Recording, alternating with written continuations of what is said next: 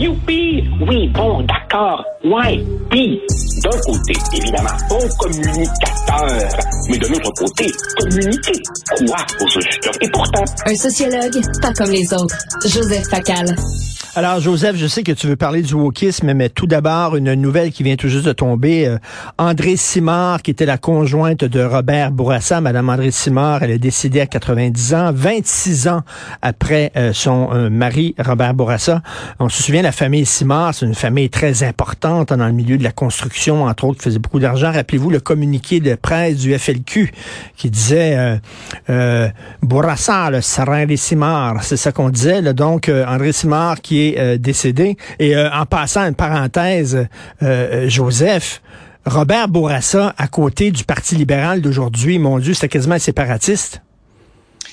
Alors d'abord, mes condoléances à toute la famille éplorée. On me corrigera si je me trompe, mais Robert Bourassa, issu d'un milieu très modeste mm. à Montréal, euh, avait marié euh, ce qui à l'époque était un clan riche. Les Cimards, je crois, Richard, étaient dans la construction, mais en particulier la construction navale. Je pense qu'ils étaient dans les bateaux dans le coin de Sorel. Mais si je me trompe, on me, on me corrigera. Euh, oui, oui, tu as tout à fait raison. Pensez à Madame Simard, euh, extrêmement discrète, hein, parce qu'évidemment, c'était une époque où les hommes politiques peu de femmes en politique à l'époque. Les hommes politiques n'exhibaient pas leur famille pour faire des belles photos comme aujourd'hui là. Hein? Et, effectivement, penser à Madame Simard, c'est penser à Robert Bourassa, et penser à Robert Bourassa, c'est penser, oh, Richard, c'est même pas une évolution, c'est une mutation génétique ben oui, que subi le Parti libéral du Québec. Tu sais, mon ami euh, l'historien Éric Bédard a euh, forgé une très belle expression. Il parle de la trudeauisation des esprits, faisant référence non pas à Trudeau fils, mais à Trudeau père. Beaucoup de gens aujourd'hui, sans s'en rendre compte, raisonnent en termes trudeauistes. Eh bien, le PLQ d'aujourd'hui, gracieuseté principalement de Philippe Couillard, résonne en termes trudeauistes. Et Robert Bourassa, qui au moment de Mitch, rappelle-toi, disait sont les plus faibles demandes du Québec en 25 ans, eh bien, même ça, en comparaison du PLQ d'aujourd'hui, c'est proprement révolutionnaire. Et pour te dire à quel point le PLQ d'aujourd'hui est dans l'indigence intellectuelle, à chaque fois qu'il est question du nécessaire brassage d'idées, ce qu'il trouve comme brassage d'idées, c'est nous ressortir l'opuscule poussiéreux de Claude Ryan, qui lui-même a été écrit il y a une trentaine d'années. Hey, franchement, là, pour le renouvellement des idées, là, on passera là. Hein? Et euh, c'est la, la, la, session parlementaire qui euh, s'ouvre aujourd'hui. Et ce que le PLQ a fait au PQ est proprement minable, dans mon point de vue à moi. Là. Euh, qu'est-ce que ah, C'est absolument minable. C'est absolument minable. C'est fait évidemment avec la collaboration de QS. Et dans le cas de QS, Richard, on voit bien ce que ça vaut. Hein? Hmm. La pureté hein, de, de l'extrême gauche. Tu sais, souvent certains lecteurs trouvent que j'exagère, mais je m'excuse. L'histoire va dans mon sens. Si tu regardes par exemple les écrits de Lénine, le pire adversaire de Lénine n'était pas la droite c'était le centre-gauche modéré. Toute l'œuvre de Lénine, absolument, toute l'œuvre de Lénine, c'est une dénonciation de la social-démocratie. Alors évidemment, QS, liquider le hmm. PQ, il n'y a rien qu'elle demande plus. Le PLQ, lui, il est... Le PLQ, c'est trouve une expression plus forte, s'il te plaît, que la grenouille et, le bœuf. Le PLQ se voit encore comme le parti naturel de gouvernement et, et se comporte avec l'arrogance des gens attendus par les limousines, alors que ce parti fait 14,5 Tu sais, il y a un wake-up call qui a toujours pas été fait au, Parti libéral, qui s'est comporté de manière absolument ignoble. Et de la part et de la part de la CAC, écoute, Richard, quand tu as les moyens d'être généreux, tu frappes pas un gars à terre. Exactement.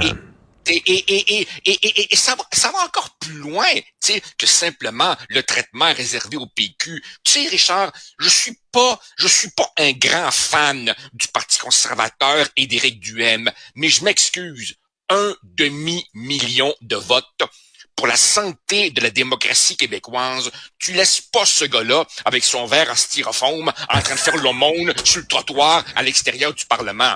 À défaut de pas avoir de députés, tu le laisses au moins rentrer au Parlement. Tu lui laisses au moins utiliser ce qu'on appelle hot room pour ses conférences de presse. Tu lui donnes un minimum de reconnaissance. Et, après ça, après ça, le Parti libéral du Québec va nous dire c'est important d'écouter les anglophones parce que bon, c'est la démocratie Hein. faut écouter les minorités. Euh, elle veut dire, le Parti libéral qui donne des leçons de démocratie après ce qu'ils ont fait au PQ, je m'excuse, mais c'est comme Stevie Wonder qui donne des leçons de peinture. Vraiment. Oui, ça c'est ça c'est la vieille joke. Hein?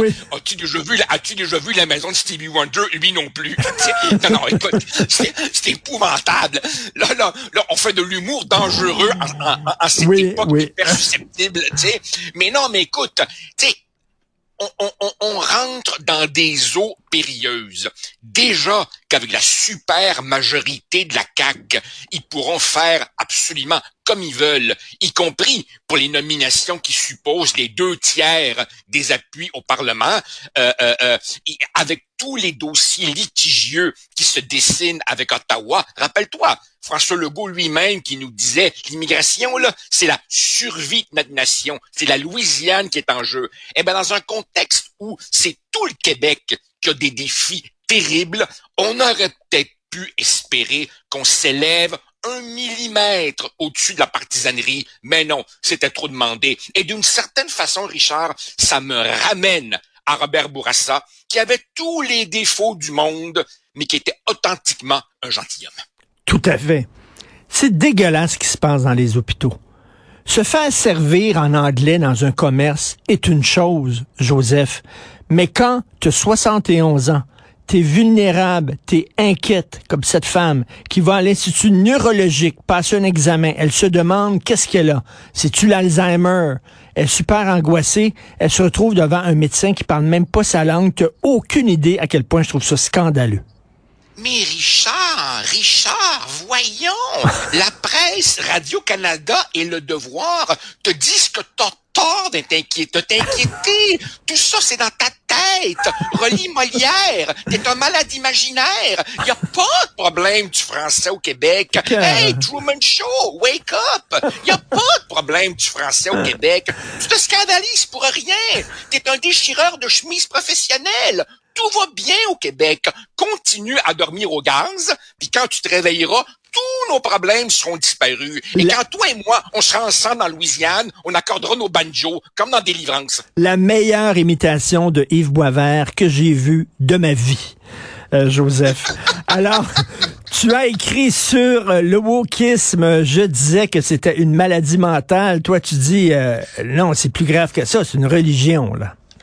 Ben écoute, l'un n'exclut pas l'autre, parce que quand, quand, quand tu écoutes certains crinqués religieux, euh, tu peux certainement te poser des, des questions sur leur équilibre psychologique. Mais très franchement, quand je décortique le, le, discours woke. Et à cet égard, Richard, je dois dire que la contre-offensive est commencée, dans la mesure où en librairie, dans les revues, un peu partout, il y a de très bons essais qui sortent pour décortiquer cette nouvelle fièvre idéologique. Mais fondamentalement, je crois que les parallèles avec la pensée religieuse et surtout la pensée sectaires sont absolument euh, euh, frappants. C'est cette idée que euh, toi et moi, ou quiconque a des réserves, on est évidemment dans les ténèbres, on est dans la pénombre, on est dans l'obscurantisme. Si tu fais un effort et que tu adhères à leur nouvel évangile, ah ben là, tout d'un coup, la lumière se faire.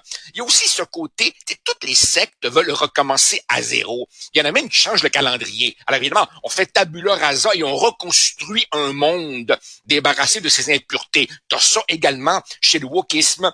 Euh, par exemple, l'obsession de la pureté, les safe space. Mon Dieu, les idées du vrai monde pourraient me corrompre. Je veux un sanctuaire où je suis à l'abri. Comme les sectes, comme le wokisme, hmm. l'obsession du cul l'obsession du cul. Toutes les religions, non, mais c'est vrai, toutes les religions sont obsédées par le cul. As-tu remarqué? Eh ben, les woke, euh, la, race et le cul, c'est leur grande obsession. Ils ont même inventé un nouveau vocabulaire, LG, j'arrive même plus à suivre, tellement il y a, des nouvelles lettres. La, soif de destruction aussi. Pensez-y, on s'est beaucoup effervescé quand les talibans détruisaient des monuments ben brûler des livres, euh, ben c'est exactement la, la, même chose, toi. Mais mais, mais, mais, mais, si le vieux blanc hétéro que je suis et que tu es s'agenouille, se flagelle, confesse ses péchés, pleure en masse, ah, le salut et la rédemption sont possibles et le paradis ne t'est pas totalement fermé. Autrement dit, le wokisme chimiquement pur reprend tous les paramètres de la pensée sectaire religieuse. Tout à fait. Et il y a le diable, parce que, bon, euh, Tangente, tu connais Tangente, c'est un regroupement d'artistes du milieu de la danse. Pendant quatre jours, euh, ça continue aujourd'hui. Il y a des discussions. Les gens peuvent aller discuter avec des artistes, des danseurs, des chorégraphes et tout ça. Et c'est seulement pour les, les gens qui sont racisés, les Noirs et les Autochtones. Et on dit que euh, on coupe, la, on, on interdit l'entrée au blanc parce qu'on veut créer un climat sécuritaire. Ah, euh, Joseph, donc nous, on, par la couleur de notre peau, on représente une menace à la sécurité. C'est incroyable pas, plus tard que ce matin, je recevais un courriel euh, d'une dame absolument admirable que tu as déjà interviewée, Muriel Châtelier, et, on courrielait ensemble et, et, elle revenait sur une idée qu'il a déjà évoquée. Madame Châtelier, qui est issue évidemment de ce qu'on appelle une minorité visible, disait, mais on me traite comme une porcelaine, comme un petit enfant fragile qui est pas capable de se décider par elle-même puis de se défendre par elle-même.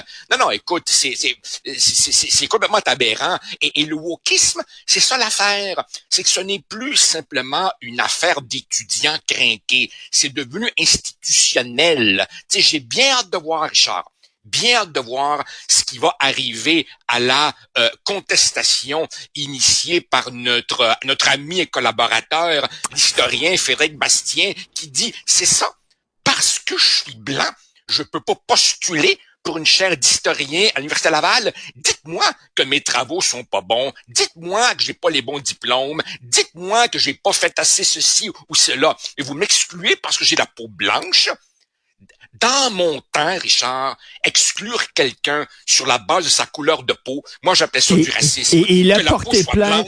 il a ben porté plainte à la commission des droits de la personne. J'ai très hâte de voir comment la commission va réagir. j'ai très j'ai très hâte de voir comment ça va se passer. Tu sais, Richard, si, tu me donnes encore une minute, après mon après mes années en politique, je suis rentré à l'université à un âge relativement tardif par rapport à celui de, mes collègues.